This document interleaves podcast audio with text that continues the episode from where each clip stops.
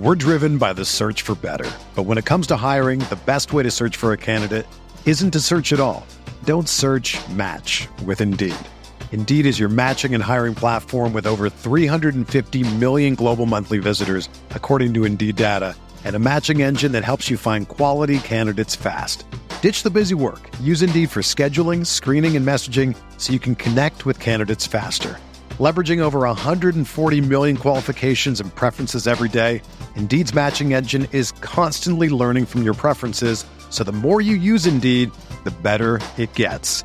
Join more than 3.5 million businesses worldwide that use Indeed to hire great talent fast. And listeners of this show will get a $75 sponsored job credit to get your jobs more visibility at Indeed.com/Blue Wire.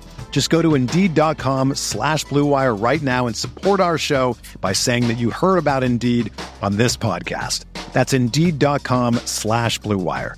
Terms and conditions apply. Need to hire? You need Indeed.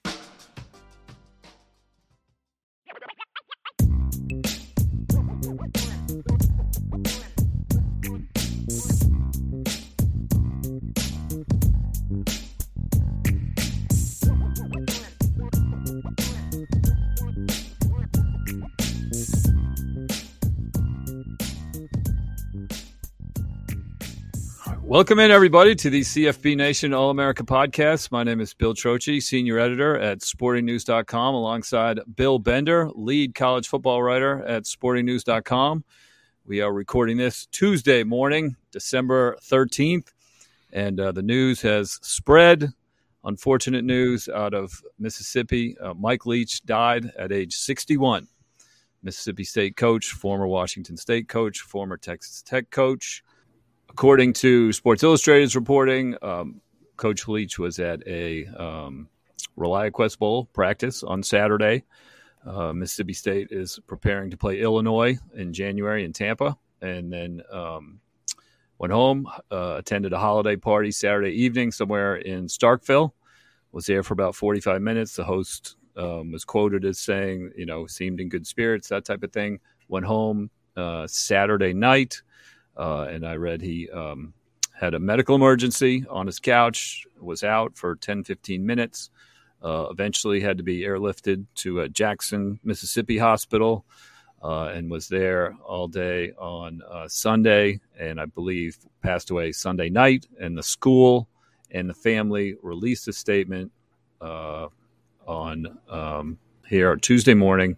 The comment from his family: "We are supported and uplifted by the outpouring of love and prayers from family, friends, Mississippi State University, the hospital staff, and football fans around the world. Thank you for sharing in the joy of our beloved husband and father's life." So, Bill, I'll let you take it from here. You wrote a nice tribute on sportingnews.com on your memories of Mike Leach and the influence he had in the college game. The college football world's worse off today. I love personalities, obviously, and we're going to talk about another one in a later podcast with Deion Sanders later in the week. But I mean, Mike Leach was, everybody knows that has the greatest hits, right? Like, which one is your favorite? Mine is probably, I enjoyed when he ran down the mascots in the Pac-12 and said if they had a mascot battle royale, and just his stream of consciousness thinking. But, you know, I interviewed him, as I detailed in the column, once in 2015, and I just remember building up the interview in my head, like, this is going to be wild. This, you know, where are we going to go with it? And it was actually a pretty straightforward conversation about football, but when I went back and listened to it, it was amazing. I mean, it went long. You normally get, what, like 15 minutes when you get a coach during the season. I think we talked for 35, and it was great. And I think I asked 3 questions. Maybe 2. And it was, that was the best part, is you let him go and you didn't know where it was going to go. And, but to me, and I looked up some things yesterday, his impact on the game and throwing the football. And in 21 seasons, his teams led the NCAA in passing attempts 17 times and finished no lower than 3rd. To me, we always talk about Army and Navy and what a game that was and the triple option. This was the inverse of that. That, hey, I'm going to throw it 60 times. And I loved it because it trickled down to every level of football. an innovator, a pioneer, and he brought excitement. Think about where he brought excitement to: Lubbock, Texas; Starkville, Mississippi; Pullman, Washington, where they weren't necessarily must-see TV all the time, but when you turned it on, you're like, hey, they're going to throw it 60 times, and it's going to be fun to watch. We're driven by the search for better. But when it comes to hiring, the best way to search for a candidate isn't to search at all. Don't search, match with Indeed. Indeed is your matching and hiring platform with over 350 million global monthly visitors, according to Indeed data, and a matching engine that helps you find quality candidates fast. Ditch the busy work. Use Indeed for scheduling, screening, and messaging so you can connect with candidates faster. Leveraging over 140 million qualifications and preferences every day, Indeed's matching engine is constantly learning from your preferences. So the more you use Indeed, the better it gets. Join more than 3.5 million businesses worldwide that use Indeed to hire great talent fast. And listeners of this show will get a $75 sponsored job credit to get your jobs more visibility at Indeed.com/Blue Wire. Just go to Indeed.com/Blue Wire right now and support our show by saying that you heard about Indeed on this podcast. That's Indeed.com/Blue Wire. Terms and conditions apply. Need to hire? You need Indeed. Whether you're a world-class athlete or a podcaster like me, we all understand the importance of mental and physical well-being and proper recovery for top-notch performance. That's why I'm excited that Unified Healing is sponsoring podcasts on the Blue Wire Network. Unified Healing is a new and super innovative global network of wellness centers powered by Energy Enhancement System, or EE System. If you haven't heard of the EE System yet, then you'll want to listen up. This technology promotes wellness, deep relaxation, purification, and rejuvenation. Wherever you are across the globe, access to a center is easy and affordable. Interested in experiencing the EE System technology for yourself? Go to unifiedhealing.com/Blue Wire to learn more and find a center near you. That's Unified, UNIFYD, healing.com/Blue Wire. No material or testimonials on the Unified Healing website are intended to be viewed as medical advice or a substitute for professional medical advice, diagnosis, or treatment. Always seek the advice of your physician or other qualified healthcare provider with any questions you may have regarding a medical condition or treatment and before undertaking a new healthcare regimen, including EE System. Yeah, it's no question. And it just an incredibly brilliant guy, right? Right. And, you know, he got his law degree. He went to BYU. He was not a football player. Right. And then, you know, when he got out of law school, I read a brilliant obituary written by Andy Staples at The Athletic. And he went through his background. And it really is just amazing. I mean, he coached in Finland at one point before he got started. And eventually he hooked up with Hal Mumme at Ohio Wesleyan. And they shared these offensive ideas. And, you know, eventually he has touched pro football, college football, high school football, junior high football with these concepts that, you know, you read. People say they're not overly complicated. They drill them, and they find open. You know, the air raid attack is about finding space.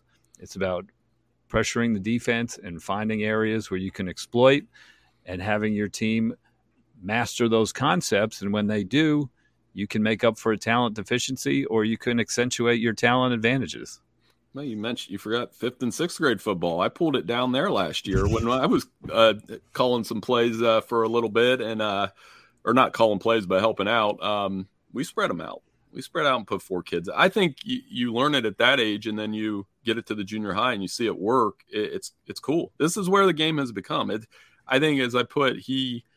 It wasn't a pass-first offense. It was a pass-all-the-time offense. And, yes, you can mix the run in, but that's how he succeeded at Texas Tech. And, you know, you remember the Michael Crabtree year, and that's how he succeeded at Washington State. And if you look at the number of 4,000-yard passers he had, I mean, I went through and did that list. It was Connor Halladay, you know, Sonny Cumbie, Cliff Kingsbury's in the NFL now. Lincoln Riley was an assistant under him. You see his everybody has a variation of the air raid now.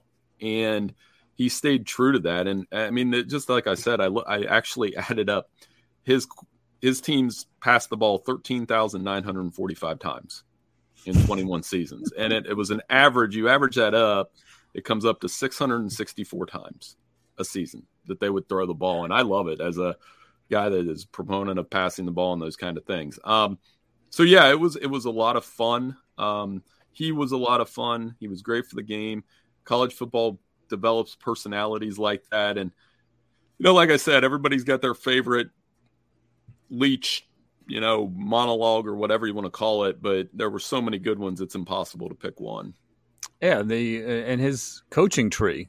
I'm looking at Pete Thamel's tweet right now. Lincoln Riley, which you mentioned, Dave Aranda, fairly successful, Sonny Cumbie, current head coach at Louisiana Tech, Dana Holgerson, we've all seen his career take off, Seth Luttrell, North Texas, did some great things, Art Briles, Baylor, did a phenomenal job before things went sideways there.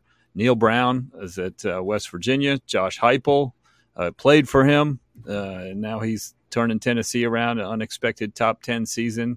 Sonny Dykes is in the playoff at TCU in his first year. He's had a highly successful career. You mentioned Cliff Kingsbury with the Arizona Cardinals.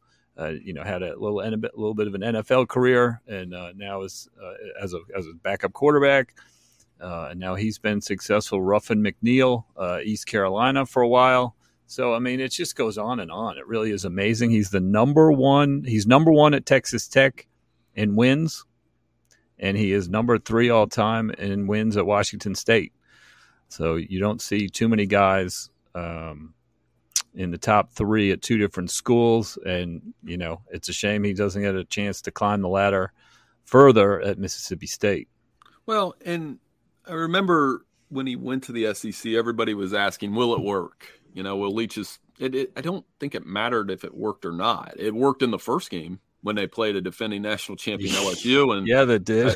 They threw like for a SEC record, you know, passing. And I would say definitively it worked at every stop, because if you look at Texas Tech before and after, they still do the same things, but they never played Texas in primetime for number one in the country.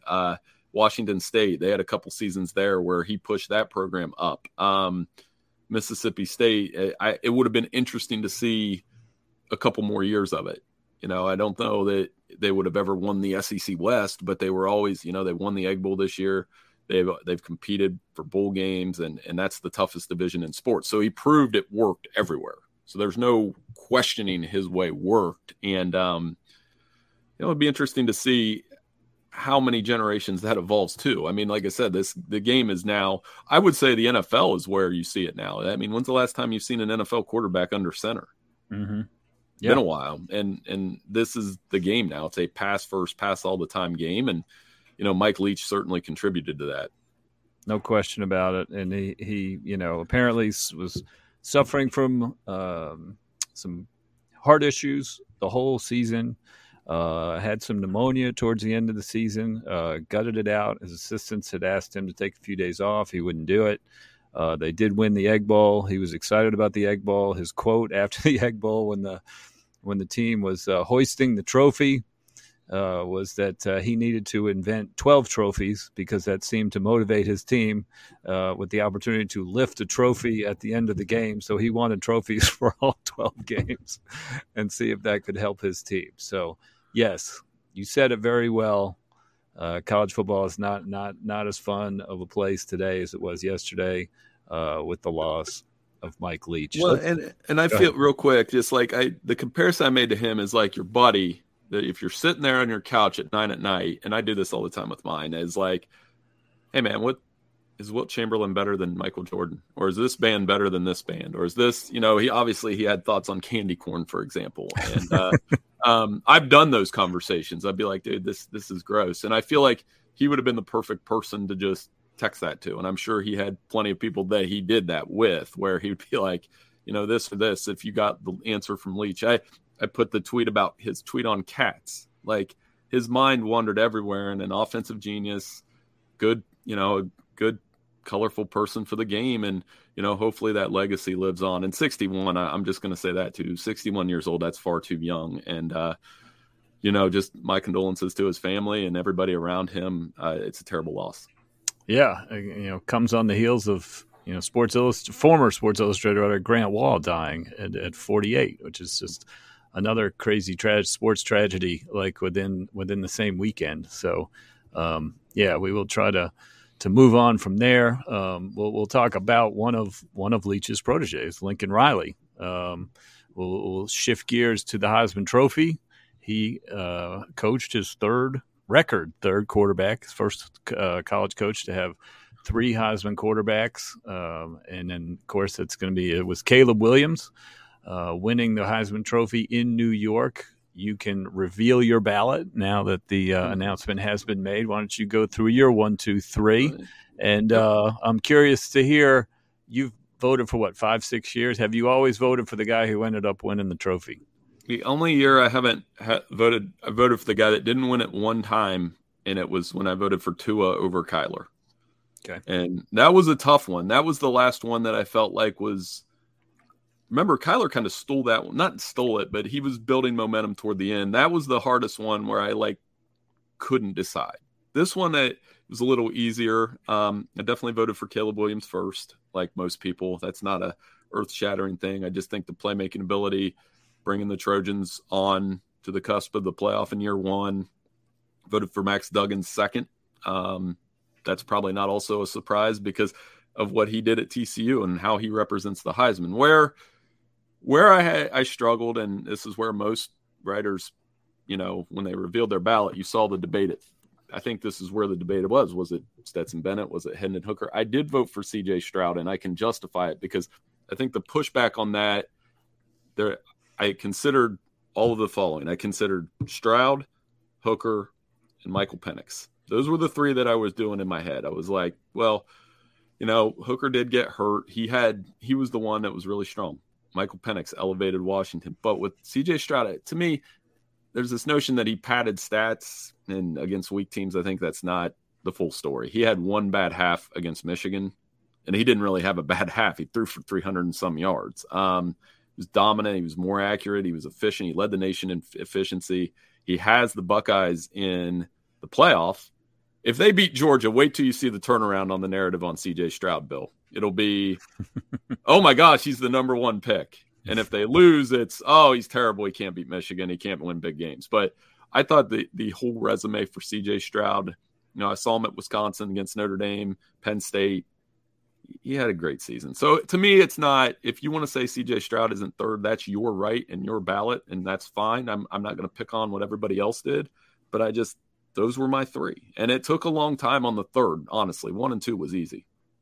I would have pushed for Hooker at 3, and we had our, maybe even 2, actually. We'll go over our All-America team and some of our debates later on, but I just thought, given the supporting cast, given how he elevated his team, a little bit like when you vote for Coach of the Year, and it's like all of a sudden you usually vote a guy who was, you know, picked kind of low, and then all of a sudden his team does way better than you think. I applied that logic a little bit to my Hendon Hooker argument where, like, Tennessee was not expected to be very good, and really he was the one that elevated that team. He made Jalen Hyatt into a superstar, and he, you know, had 31 touchdowns and 4 interceptions or something like that. And he only got hurt for the last game, and it was against Vanderbilt. He played all the good teams on the schedule. He put up big numbers even when they got beat by South Carolina. The loss, you know, kind of ruined their season, if you can say. A 10-2 season was ruined for a team that was picked 7-5-ish, you know, type of thing. So that was my argument for Hendon Hooker. I understood Stroud. He was surrounded by a lot of talent, but that doesn't make it easy and all the time. And, you know, you're right. He had one bad half. He did not play well against Northwestern, but that was a weather-related situation. And, you know, they won every other game by double digits. And right. I don't think Ryan Day was feeling like there are a lot of other quarterbacks he wanted in charge of his team. Well, and that's my pushback on people that are, well, Stroud shouldn't have been there. I'm of the opinion that Hendon Hooker should have been in New York anyway. I don't care. He finished 5th. Let him go. Like, he had a great season. The only pushback on Hooker that I had was, yeah, he's great. Did he tilt the field against Georgia, though? Not really. He got hit a lot. He didn't, like, he wasn't like – Has anyone? That's what I'm saying. Like, we'll see if Stroud goes out there and lights them up. Well, who tilted the field? LSU in the second half, down 35. That quarterback did. No, that's my point. It's not. So if you're going to say that Stroud had a bad game at Michigan, you have to say that Hooker didn't play well against Georgia. It's the same concept to me. I mean, that same tough opponent. But again, I would have been cool with Hooker being 3 or 4. I'm like, yeah, that's fine. That's a great pick. And I didn't really have a problem with Stetson Bennett being there. I mean, I know some people did, but you know what? He's quarterback on an undefeated team, plays well against ranked teams. I don't care how old he is. He's had his own journey, and he's a lights-out quarterback. So, but again, the Heisman, it's fun to vote on. At the end of the day, they got the winner right, and you know, we can debate the other candidates all we want, but I was comfortable with my ballot, and you know, it's always a privilege to do that, and we'll do it again next year. Hopefully it'll be I like the years when you have a Joe Burrow, whether it's like, yeah, that's my pick, and if you debate Joe Burrow, you that's your problem. There is no debate. Exactly. Let's look ahead to next year. Okay. I told you before the show, I have 4 pairs of players, and I want you to, you're not prepared for this. I want you to tell me who has a better chance of winning the Heisman Trophy next year, player A or player B. And I'm going to go down 4 matchups here. All right. Okay. Number 1, Caleb Williams versus Drake May. Who has a better chance of winning it next year? Oh, Caleb Williams, right? Well, it's pretty hard to repeat. It is. I mean, Drake May. In fact, it never happens, basically. I mean, that's the thing. Bryce Young was in the driver's seat. They had the preseason number 1 team. He's the best quarterback in the country, and he didn't come close. What if USC – I mean, because it is interesting that Caleb Williams was the first guy since Lamar who did make the playoff. He obviously made a pretty good joke about it. That showed his comedic timing's pretty good, too. I'd still say Caleb Williams. I think Drake May can do what he did at North Carolina, have a great season, but they have to win the ACC championship or he has to set FBS records to do it. So those are like the minimum bar when you play at North Carolina, and, you know, see if he can build on that. I'm glad he's staying, though. I am too. He was legit by week 8, week 9, week 10. He was legit right there, and then obviously faded in the last few games. But he's primed for another good season next year, without a doubt. You know, that will be his second season on the field. He should improve. And like you said, it's tough to repeat, like we've seen over and over and over. All right, second debate: Quinshon Judkins, Donovan Edwards. Which running back do you like better? Those two guys put on a good show this year. Yeah, probably. I don't know that either one can win the Heisman, because this is a long-running joke with me and our fantasy editor at Sporting News, Matt Latovsky, where I'm like, how many yards does so-and-so need to win the Heisman? They need even when Melvin Gordon ran for those yards, he didn't win it. Probably go Donovan Edwards. If Michigan continues to do what they do, if he has a Blake Corum-like season, you can see the big playability. Judkins is part of a pair, you know, and he'll be part of a pair next year, I'm sure. But he's tremendously talented as well. So what is that stat continues that the last non-Alabama running back to win the Heisman? Pretty sure this is true. Reggie Bush, and then before him it was Ron Dane. Wow, which is crazy. So there's your Trochi trivia for the week. So if you're not an Alabama running back, you better have 2,500 yards. Exactly, and who knows? Edwards has averaged over 200 yards since Corum got hurt, so maybe he can do it.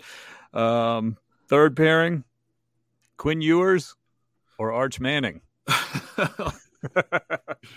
Oh, which Texas quarterback has a better chance of winning the Heisman Trophy? They both can't be in the running. Can I get a 3-year lease on this question? No, I'd probably say Ewers next year, because he'll, in theory, start. Had a good year this year. If Texas goes 11-1, Texas's quarterback is going to be there, and so their last Heisman winner is Ricky. And Vince and Colt got there. So, yeah, I mean, I would go Quinn Ewers, because as of now, I think he'll be the starter unless something changes. Yeah. But a three-year lease, I'm going with Arch. That was the more or less the question, who will start at Texas. And one more, kind of guys that will start definitely in those Heisman lists at the lower third of the top 20-ish. But interesting debate. Michael Penix or J.J. McCarthy? Michigan goes 11-1, 12-0 again. He's going to be in the mix. Man, he'll be in the mix. You figure he's going to have more freedom next year. He'll throw the ball a little more than he did this year. Yeah, I would say McCarthy has a better chance because if Michael Penix did what he did this year and didn't get to New York, he has to do what he did this year just to get to New York, and that's hard to duplicate. He had a fantastic season. McCarthy with the huge games that they play in the Big Ten, the attention that will come coming off a playoff run. I don't know that they'll change their offense enough for him to do it, but I'm trying to think. Michigan had a quarterback be a finalist for the Heisman in my lifetime. I think Denard was the last one that was even in the conversation. So Chad Henne, maybe, I don't think he finished top 10. So, but I would say McCarthy, if they go 13-0, win a third Big Ten title, and he's the biggest reason why, probably go McCarthy. Yeah, I think he'll be in the mix. He'll be on those lists. He should be when they start to come out in the spring. College football is besieged with opt-outs for the bowl games for non-college football playoff teams, but I wanted to celebrate some opt-ins. We got three quarterbacks who have decided that they are going to play. They have NFL options. Michael Penix, who we just mentioned, for Washington. Bo Nix said he is playing in the Holiday Bowl. And Grayson McCall, Coastal Carolina's quarterback, who announced he is going to play in the bowl game, but is going to enter the transfer portal after the bowl game, which is a nice thing to do. And I wish that was sort of a trend. Maybe that will start a trend. So, good for them and good for college football, eh? Yeah, you profiled McCall earlier this season. I've liked him for the last 2 to 3 years. I've liked watching him play. He's so efficient. And I want to see what he does at the Power 5 level, if that's where he goes. There's a lot of Power 5 schools that are going to like that. When you have efficiency plus the ability to run the football plus some playmaking ability.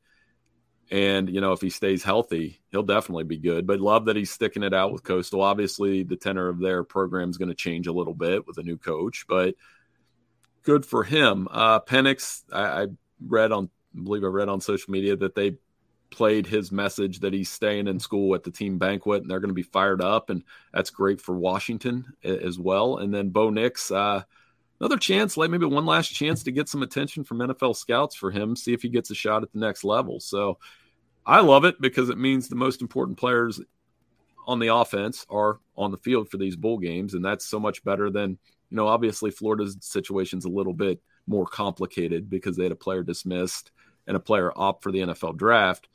But it's tough to go out there and win with a third or fourth string quarterback that hasn't had any reps. Right. The Holiday Bowl is going to be really fun. We got Oregon, North Carolina, right? Bo Nix and Drake May. That's going to be great. That's on December 28th, December 29th. Now the Alamo Bowl, which is always a pretty good game. Washington, Texas, they both have both of their kind of elite quarterbacks with Michael Penix and Quinn Ewers. So that's going to be fun too. And, Florida, they're down to Jack Miller, who's going to start, former Ohio State quarterback who transferred to Florida, broke his thumb, and was basically out through November of this year. Hasn't obviously had any playing time, but he will be the man when they take on Oregon State next week. So it will be interesting to see that one. The college football, Sporting News college football All-America team was released this morning, and we wanted to publicize our work on that. And we can go through real quickly. The first team, we went with Caleb Williams, a quarterback, Blake Corum, Michigan, and Bijan Robinson of Texas. Those are our running backs. Those are pretty consensus out there. Wide receivers were Marvin Harrison Jr., Ohio State, and Jalen Hyatt, Tennessee. Tight end, we went with Michael Mayer of Notre Dame. And then the offensive line, Peter Skoronski, Northwestern, Cooper Beebe, Kansas State. Oh, help me, Bill, with the center.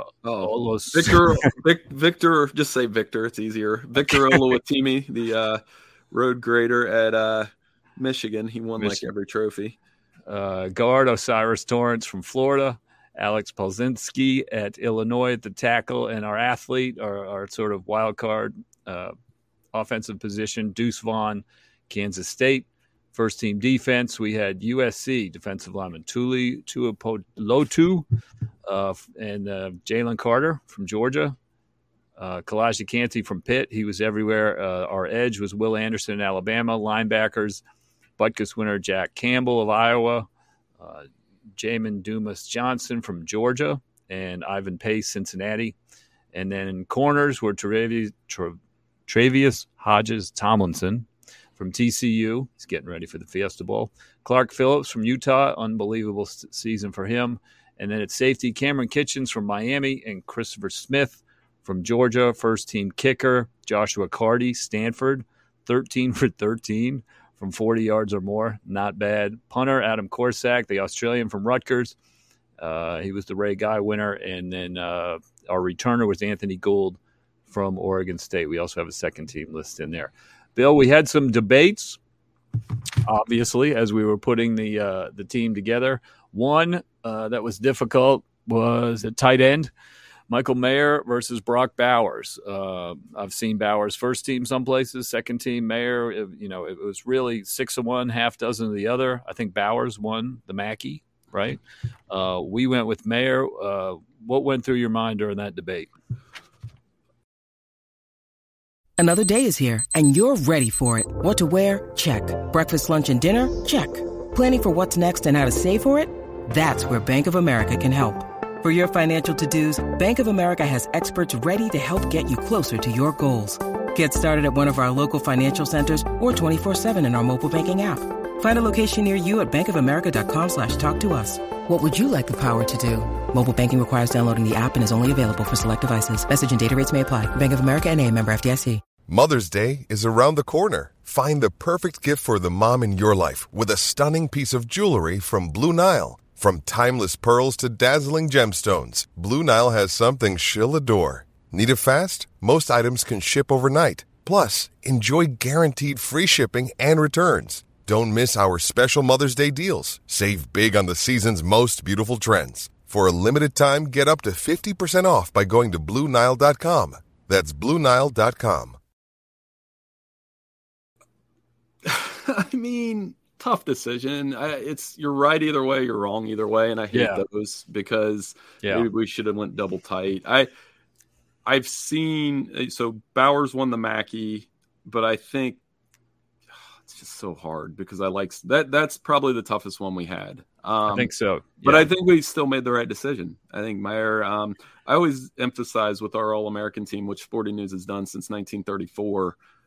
That it's never, when I tell other people about our selection process, yes, we have a committee, a panel of guys, you and me in there, and there are just some decisions that are brutal. And, that was one of them. It was tough, but I don't think too many people are like, oh my gosh, I can't believe you did that, because Mayer's a good candidate as well. Both are going to have great NFL careers. Both are going to be very successful tight ends for a long time. So I think we got it right, but had we picked Bowers, I would have been cool with that too. I agree. Bowers was, he had stretches where he would look like the most dominant player on the field. My argument for Mayer was he played with a backup quarterback the whole season. They do not have good wide receiver core at Notre Dame. He was basically the offense. It's very difficult for a tight end to carry an offense. Great hands, and I think scouts feel like he's a little bit of a better blocker than Bowers. Bowers has Darnell Washington, of course, at the other tight end position for them when they go double tight. So Georgia is an embarrassment of riches at the position. So that was sort of my feeling on Mayer, was that, I think Bowers is surrounded by a little more talent. Their numbers were very comparable. I think Mayer may have had more receiving yards, but when you add in Bowers, all his reverses, which were, valuable and the great plays, the numbers ended up very, very similar, and so I felt good about Mayer too. He was my put. I pushed it for him for first team, but like you said, you can't really go wrong. Yep, and that was one of those things where with the All-American team, because we only do 2, others do 3. That sometimes it's just tough to make some of those decisions. I mean, our secondary created a lot of decisions. We don't have to go into those, but I mean there were really, when there's only four corners and four safeties, that there's going to be a couple that get left off. No doubt. No doubt. Well, another debate we had at, Caleb Williams was our first team quarterback, second team quarterback, Hendon Hooker and Max Duggan. So I talked a little bit about Hooker before versus Duggan. I think you pushed for Duggan. I was pushing for Hooker. What was your? I already gave my argument for Hooker. I thought he elevated his program. Obviously, Duggan did too. But Hooker was just—he had his Heisman moment. He had his moment against Alabama and everything like that. And Duggan was terrific too. I was fortunate to talk to him last week. He's getting excited for the Fiesta Bowl. But what was your argument for Duggan over Hooker? I mean, he's just—he's definitely a guy that carried the. They're both good, but TCU did what Tennessee didn't. They made the playoff.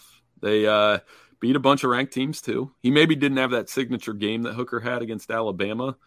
But, I mean, Duggan came in, played well. Even in their loss, played super well. Had the numbers that – I mean, the numbers are what they are. He was a dual-threat quarterback that put up a lot in the running game, put up a lot in the passing game.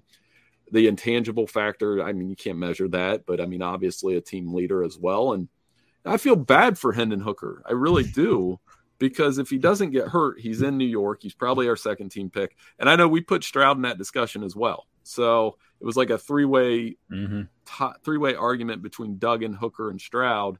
And, we all voted. And I always do it that way. We just all voted in kind of a people style. And it spit out Duggan as the winner. So, we're a democracy at Sporting News. We don't. It's not like I independently make or you independently make all these decisions. It was, that's what I love about it too. Is if it was mine, it probably wouldn't Stroud on the second team. There would have been a good chance of that because I know I voted for Duggan, but mine was more Duggan versus Stroud, where our room was more Duggan versus Hooker. I don't understand the injury argument with Hooker. He only missed one game. I don't know if people felt like he missed more than that. But he didn't. Like Marvin Harrison missed a game. I don't never hear someone say, "Oh well, he would have had a better season if he didn't miss that one game due to injury." So, looking at the list, anything else jumps out at your team that you want to talk about? The first team, the second team, the group of five guys, whatever.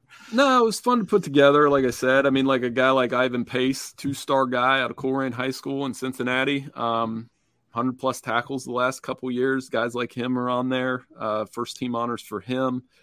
Jack Campbell is one of the best Iowa linebackers ever, and I'm very, very cool that he got on there. Blake Corum, it was another guy that got injured. Bijan Robinson, we're going to miss. A guy that fourth all-time. I looked that up yesterday. So the only guys in Texas history with more rushing yards than him are Ricky Williams, Cedric Benson, and Earl Campbell. It's not bad company to keep. No, that's not. If you got to be behind three guys, that's not too bad. So good company there. And then Cameron Kitchens, the safety from Miami, a school that prides itself on safety play with guys like Ed Reed that I grew up watching and Sean Taylor. It's first All-American safety they've had since Sean Taylor. So, again, I always take, like, when you posted it this morning, I give it an hour and then I kind of just, kind of, like, relax for a minute. I'm like, oh, that's over. And, we'll do it again next year. It is something we definitely, because we're one of five outlets that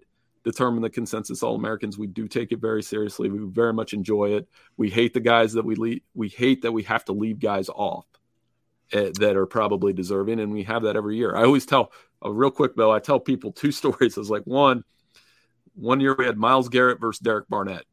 And we ended up putting Garrett on the first team. And I took so much heat for not having Barnett on the first team. And every Sunday I'm like, I made the right choice. And then another one that I probably made the wrong choice is a couple years ago, I had Sauce Gardner on the second team and was feeling that one. Like, or no, I don't, we may not even had him on at all. So the next year I was like, yes, he's first team because I was very wrong about that. So, and he's doing all right on Sunday as well. So, we enjoy it, but, thanks for your help on that, and Elliot and Zach and the others that contributed to make that happen. No question. Now, the guy that we didn't include in our next year Heisman list is on our first team, and that's Marvin Harrison Jr. Do you think we could have another receiver? What's Ohio State's quarterback situation to see? Because that's the piece of the puzzle that you need. But we have seen a receiver win it recently, right, with Devontae Smith. So Could Marvin Harrison Jr. be a legit Heisman candidate next year? Oh, yeah. And I don't think it matters who the quarterback is, because all you have to do is get it close. He's got a chance, but the problem with it was kind of the same problem when we did the Jackson Smith and Jigba story early in the year. I did that big profile on him, and man, Bender jinx at work there. But the point when I was talking to Tim May, a great good friend of mine, he's with Letterman Row, longtime dispatch writer. He told me, he's like, I don't think it can happen because they got to share. So it's like when Marvin's sharing with Emeka Egbuka, and you know they've got 2 5-star freshmen coming in that are going to get touches. And that was the beauty of how Devontae did it. Part of it was he stepped in when Waddle got hurt. So can they share enough? I mean, a couple of years ago we had, this is one of these takes that we're going to talk about for years, is LSU had Jefferson and Chase on the field at the same time. And, you know, those guys are they're going to be Pro Football Hall of Fame receivers. And they have a Pro Football Hall of Fame quarterback probably in Burrow. So it's hard, but, Harrison does have a chance. If it would take like a Devontae Smith-like year, and he probably has to, which I don't think they're going to do, is Devontae helped by the punt returns. True. Yeah, I wouldn't risk Marvin Harrison on doing punt returns. I wouldn't do that. There's no reason to do that. So, all right. Well, that is it for us. We will be back tomorrow for a second show. We will talk some bowls. We will talk some trivia. We will talk some first-year coaches and hand out a report card on how some of those guys have done. Two of them were in our discussion for the National Coach of the Year, and the bar for first-year coaches in terms of turnaround has certainly been raised by this group. 6 of them were in the top 25, or I think. I don't have it in front of me right now, but it was an amazing year, and you know, college football fans, not really known for their patience, are going to be even less patient with first-year coaches as we start to move forward. So thank you, Bill, for your thoughts on Mike Leach and the Heisman and the All-America team. Thank you, everybody, for listening. We will be back tomorrow here at CFB Nation All-America Podcast.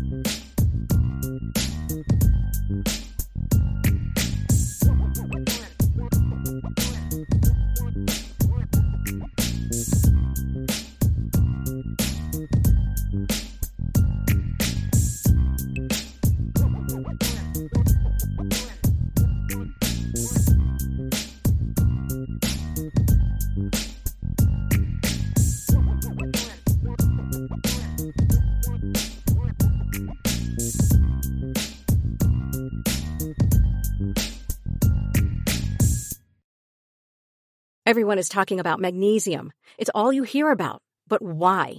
What do we know about magnesium? Well, magnesium is the #1 mineral that 75% of Americans are deficient in.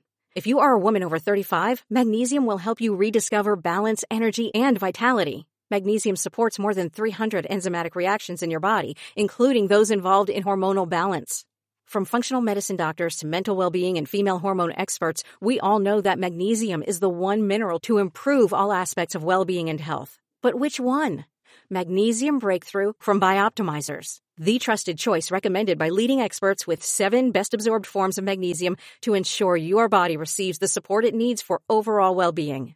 Go to bioptimizers.com/balance today and use code BALANCE10 for 10% off. Support your journey to wellness at bioptimizers.com/balance. Magnesium Breakthrough from Bioptimizers, your foundation to optimal health and vitality.